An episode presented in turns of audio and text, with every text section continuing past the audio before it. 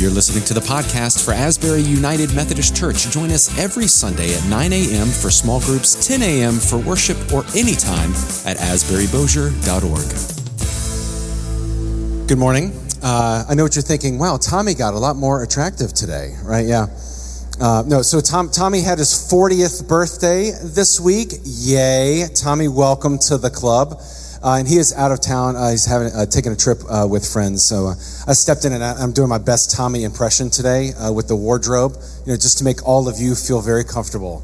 That's that's why that is. Uh, good morning. It's good to be with you uh, again this week as we continue our series called "The Irrational Kingdom." And it seems irrational because grace, unmerited, undeserved grace, seems irrational. That that God God knows us and still loves us. And we're walking through, trying to walk through the most familiar parables that we know, maybe to dive just a touch deeper in them to find an, maybe a new meaning, a deeper meaning. The first week we did a sower who went to sow some seeds, and that parable is not about being good soil, it's about being on the lookout for good soil to see where God's activity is at work. And then last week we talked about the, the parable of the prodigal son. And it's not that the son was this rascal rule breaker, it's actually the father who broke the rules, right? Deuteronomy says you're supposed to stone to death a son who is uh, a drunkard and a slackard, and he welcomed him home. So it's the father who's the rule breaker. So, how might this irrationality inform our understanding of our parable today? The parable of the Good Samaritan. Our scripture lesson today is from the Gospel of Luke, the 10th chapter, beginning with the 29th verse. It'll be on the screens, it'll be online, and it's also in your Bible. Let us hear the word of the Lord. But wanting to justify himself, the lawyer asked Jesus, And who is my neighbor? Jesus replied, a man was going down from Jerusalem to Jericho and fell into the hands of robbers who stripped him, beat him, and went away, leaving him half dead. Now, by chance, a priest was going down that road, and when he saw him, he passed by on the other side. So, likewise, a Levite, when he came to the place and saw him, passed by on the other side. But a Samaritan, while traveling, came near him, and when he saw him, he was moved with pity he went to him and bandaged his wounds, having poured oil and wine on them. Then he put him on his own animal, brought him to an inn, and took care of him. The next day he took out two denarii and gave them to the innkeeper and said, Take care of him. And when I come back, I will repay you whatever more you spend. So, which of these three do you think was a neighbor to the man who fell into the hands of the robbers? The lawyer said, the one who showed him mercy. Jesus said to him, Go and do likewise. This is the word of God for the people of God. Thanks be to God. Now that school has started, the real work begins. I'm not talking about homework. I'm not talking about uh, football practice, though both of those things are important at the beginning of the year. I'm not even talking about the new apps. Every year there seems to be new apps that we have to learn as parents. Like, for example, my, my folks are coming up this week uh, uh, to help out because uh, Christy and I are going out of town. Uh, and they have to learn the PikMyKid app so that they can pick up the littles from school. I'm not even talking about the new apps that we have to figure out. The real work begins when we finally discern who we're supposed to sit with at lunch. So this is great. Uh, on the first day of school, I was dropping off Isabel and Anna Lee. I'm going to tell on them for a second. Um, and uh, Anna Lee's a freshman. God bless you. And uh, I'm dropping them off, and it's the first day of, of high school. And Annie leaned over to Izzy and said, Izzy, like, what am I supposed to do? Am I supposed to just like go to homeroom or something? And Isabel's like, nah, just, you know, hang out with your friends.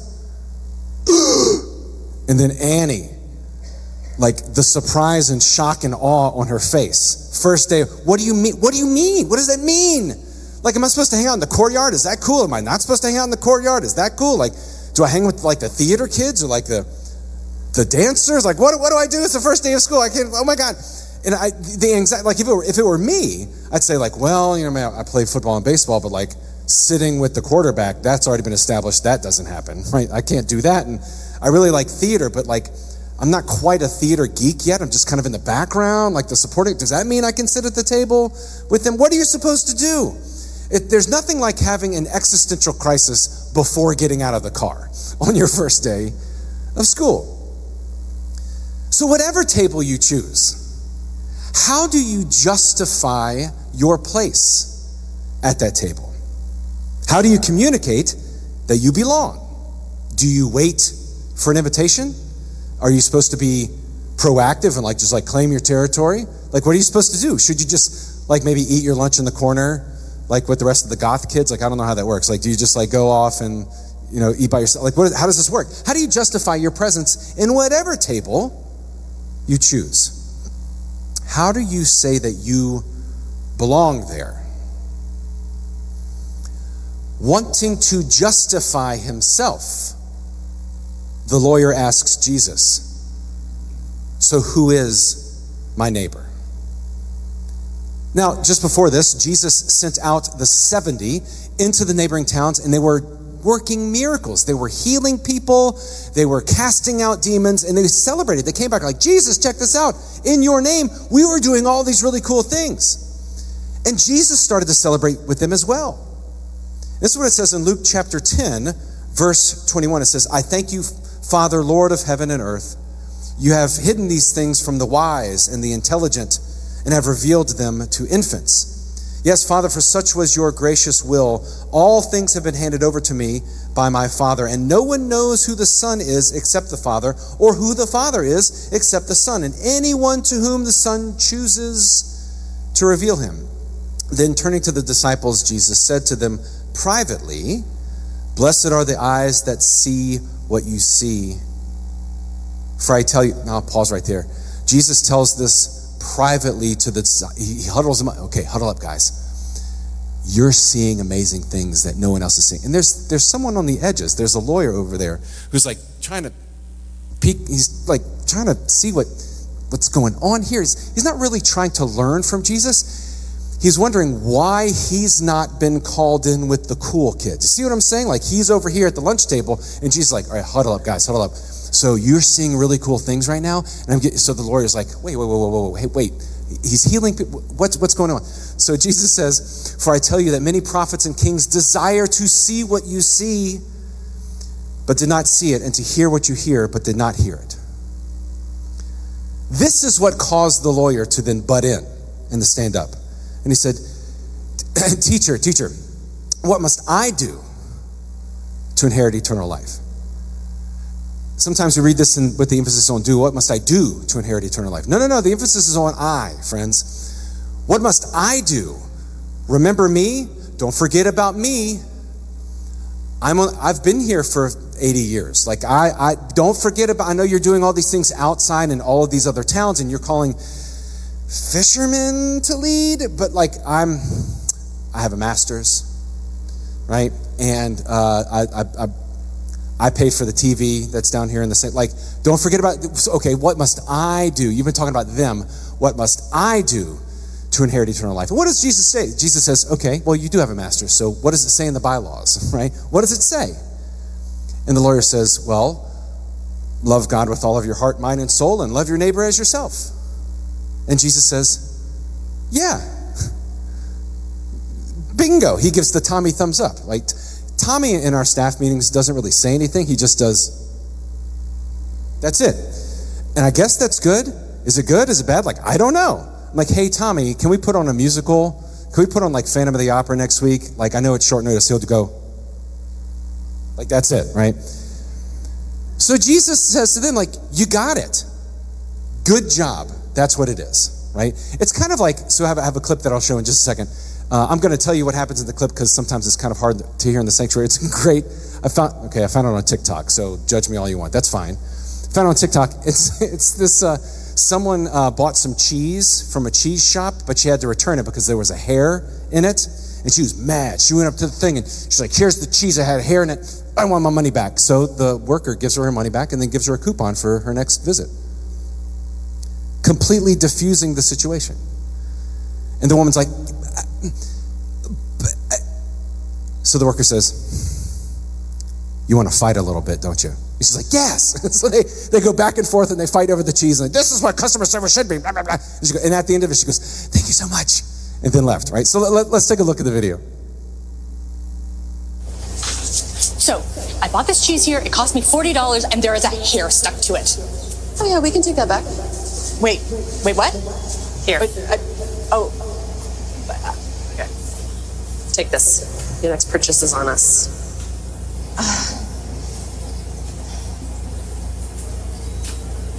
Did you want to fight? yes, please. I would like to have a little bit of a fight. Sure. Yeah. Um, Where's so- your receipt? I, I, I don't have I don't have a can't receipt. take it back without a receipt. Oh yeah. Well, uh, the name of the store is stamped on the cheese. Okay. How do I know you didn't just beat up somebody and steal it? Who does that? You might. Really? Yeah, you look like the kind who might. I am going to go on Yelp and I am going to give this place a scathing review. Scathing. I'm going to blow up the internet. I'm going to break it. Oh my God, you scared me so much. Please Yeah. take our money. Leave the cheese. Thank you. Thank you. Was that so hard? It's called customer service. Fine. Thank you. Fine. Thank you. That was You're so welcome. A lot of people really like that. Have you felt like that? Like, something was completely diffused, like that, I didn't earn it yet, right? I need to like, I want to get into it. Like, come on. And that's what Jesus does. He's like, okay, Jesus, what must I do to inherit eternal life? He goes, well, what, what, what do you read in the law? And the Lord says, well, love God with all your heart, mind, soul, and strength, and love your neighbors yourself. And Jesus says, yeah. And he's like, okay, okay. Then who is my neighbor? And then I imagine Jesus kind of chuckling to himself at this point, like, okay. There was a man who was going from Jerusalem down to Jericho and he fell among robbers. That language is important. The man was not picking a fight like the cheese lady, he wasn't doing something wrong. He was jumped, right? It's not his fault. He was, he fell into the hands of robbers, right? The robbers beat him, strip him, left him for dead. And then Jesus says, by chance, a priest came by. Now, by chance, Jesus is not talking as if something is void of providence or that it was by accident or something of the like. When he says by chance, what he's saying is the priest was not on his way to anything in particular. It's like the, the great Mr. Toad's Wild Ride song. Uh, merrily, merrily, merrily, merrily, merrily on his way to nowhere in particular. He, that's a deep cut. I'm sorry. So, yeah, skipping that. Um, go to Disneyland. It's great. Like when you ride Mr. Toad, it's great. That's the song that plays in the back. Anyway, he's going nowhere in particular by chance. In other words, so um, I had a staff member uh, this week because we were talking through the text uh, at staff meeting, uh, and he's like, "Thanks, thanks for bringing up the Good Samaritan." On my way here, there was someone who needed a hand, and I just drove in because I didn't want to be late for staff meeting. So thank, thanks a lot for the conviction, right? Thanks for bringing that up. But here's the thing that is not what Jesus is presenting. Jesus did not say, as we treat it, this ethical, hey, now think of this. If you're on your way to somewhere really important, would you stop and help someone? That is not what Jesus is presenting. It's not making an ethical choice. If you're on your way to somewhere important, would you stop and help someone? That's not what he's presenting. If you have nothing to do, would you stop and help someone? Because if the answer is no to that question, the other question doesn't matter. The other question just justifies you not helping. When Jesus says, by chance a priest was walking, he's saying that the priest, whoa, there's, ooh. Did you see that? A wasp almost like went up my nose. We almost had a very interesting, that's not a dare, that's not a challenge. If it can hear me, I don't know if wasp's here, but that was just like Annalie, I just saw my life flash before my eyes. I'm not allergic or anything, so don't get your EpiPens out. It's fine. I'm fine. It's just, it would be really super uncomfortable, and I might squeal like a child. So, um, yeah, uh, I mean, I might squeal like a child, right? Um, so, yeah, keep my eye on that guy. Um, what am I talking about? Good Samaritan. Um, so, yeah, by chance, the priest is going uh, down. What Jesus is saying, he's not going anywhere in particular. He's not trying to make an important meeting. He has no reason to wait for it, justify himself. He's got nothing. And at this point, Jesus is kind of digging into the lawyer who's asking the question because it says, in order to justify himself, the lawyer is asking this question, but Jesus is saying, okay, well, let me tell you a story, story about a priest who has no justification at all, and he walked by on the other side. Right? He has no justification. So what do we do? This is this is one of our, I think, quite beautiful dances of United Methodism. One of the cool things about being a United Methodist is that we are people of mercy. We feed hungry people. And we're also people of justice. We ask why they're hungry. We do both. Should I stop and help someone? Yes. And then later we should ask why are they in need of help in the first place? As United Methodists, we dance between mercy and justice. We don't just stay and feed, right? And neither did Jesus. This is great. So in, in Mark, at the very beginning of, of Mark's gospel, the first chapter, Jesus fed a lot of people, and the next morning when he woke up, they said, Hey, you want to go back in town and feed more people and heal more people?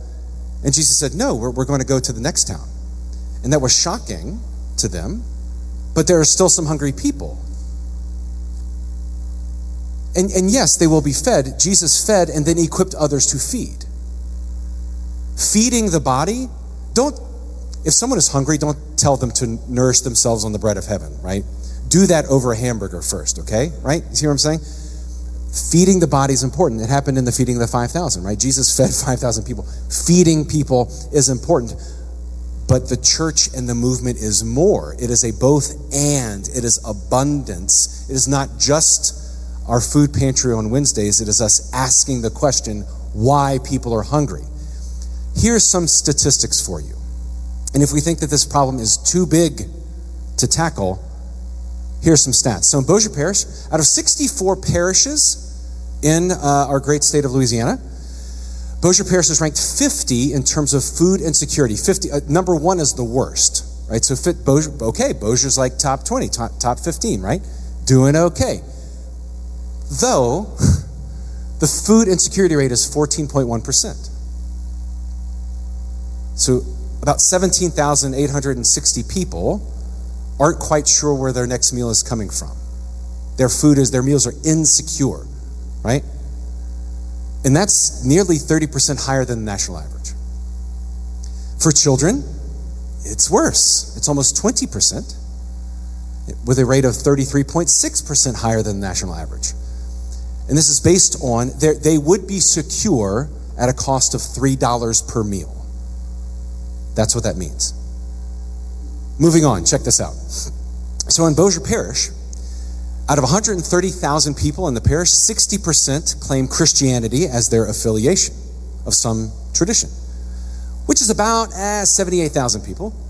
If Christians alone contributed to food insecurity, it would cost each person about $2 a day. And, and we can end food insecurity in Bossier Parish. And what a great evangelistic tool it would be for those who don't claim Christianity as their home church to say, like, hey, join us in this. We would love for you to help as well. Because if everyone in Bossier Parish jumped in, it now goes down to about a dollar a day for folks. Oh, yeah, those are the receipts. Um, for us to end food insecurity in our city. As United Methodists, we feed and we work to end hunger. It's not would you stop if you had something important to do, it's would you stop if you didn't have something important to do. And then there's the Levite. I feel like I should start like a support group for the middle person in a three person story. Like they never get the limelight. They never, my sister Melanie is the middle child and she's saying amen. Like, thank you for recognizing that. Any middle children uh, in the sanctuary? Yeah, two. Yeah, exactly. Yeah, thanks. There's the priest, and like the priest by chance, he's walking, and, and then the Levite, samesies, right? And then he, and then he goes to uh, uh, the, the, the, the Good Samaritan. Uh, it's kind of like um, the joke there were three men and they found a, a genie's lamp. Have you heard this? And the first one said, uh, and the genie grants them all a wish each. And the first one says, I want to be the smartest man in the world. Poof, and he's the smartest man in the world. The second person, samesies, right? I want to be the smartest man in the world. Poof, he becomes the smartest man in the world. The third person said, Well, I want to be the smartest man in the world. And the genie gets frustrated, so he just turned him into a woman. Boom. You know? My mother told me that joke at a very early age. She also said, Genesis 2 reveals that God made man and then improved on the design. You know? Oh, the second person in a story. They never get the limelight. They're just there to keep the story going. Bless his heart, the poor Levite. Samesies.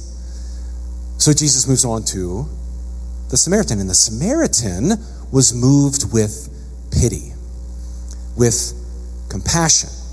And it says he came near the man, he bandaged his wounds, put him on his own animal. So now the Samaritan is walking and brought him to an inn. And then the story says that they stayed, that he stayed overnight uh, to care for him. And I think that detail is often overlooked. Sometimes we have this picture in our head that the Samaritan brought the man who was suffering, brought him to an inn, said, Hey, take care of him. I'll give you uh, some money when I get back. And then the Samaritan kept going. That is not what happened. The Samaritan went to the inn and stayed with the man overnight to care for him.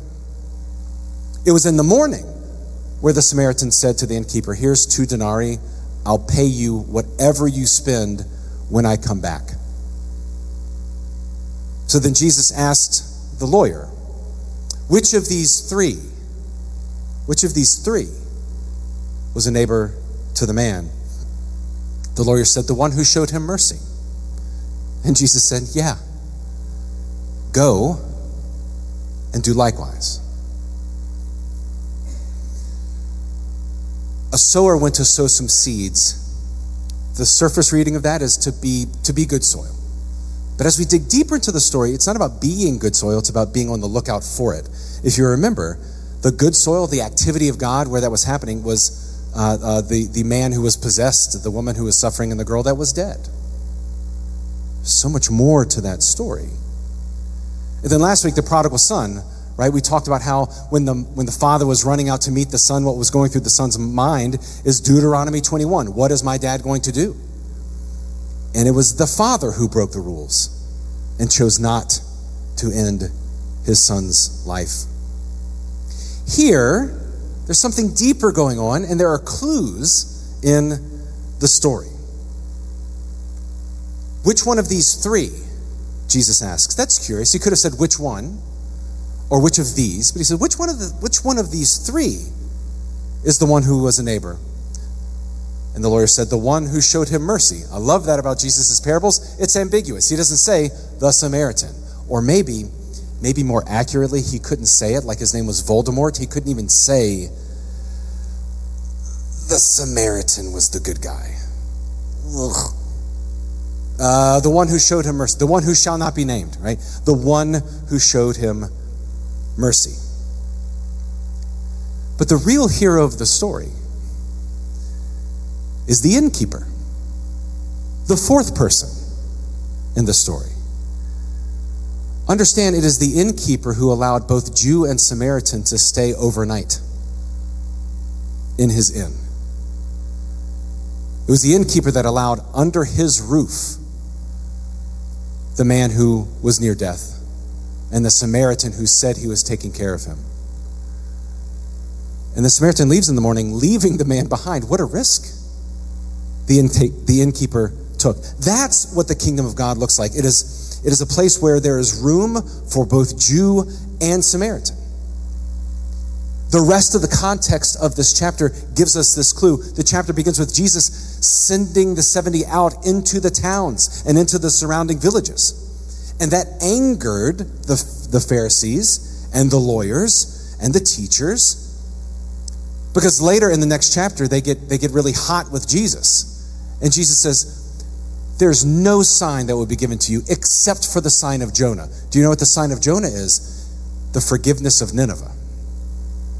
That's the sign of Jonah, is that the enemy was forgiven. No sign is going to be given to you except when enemies are healed.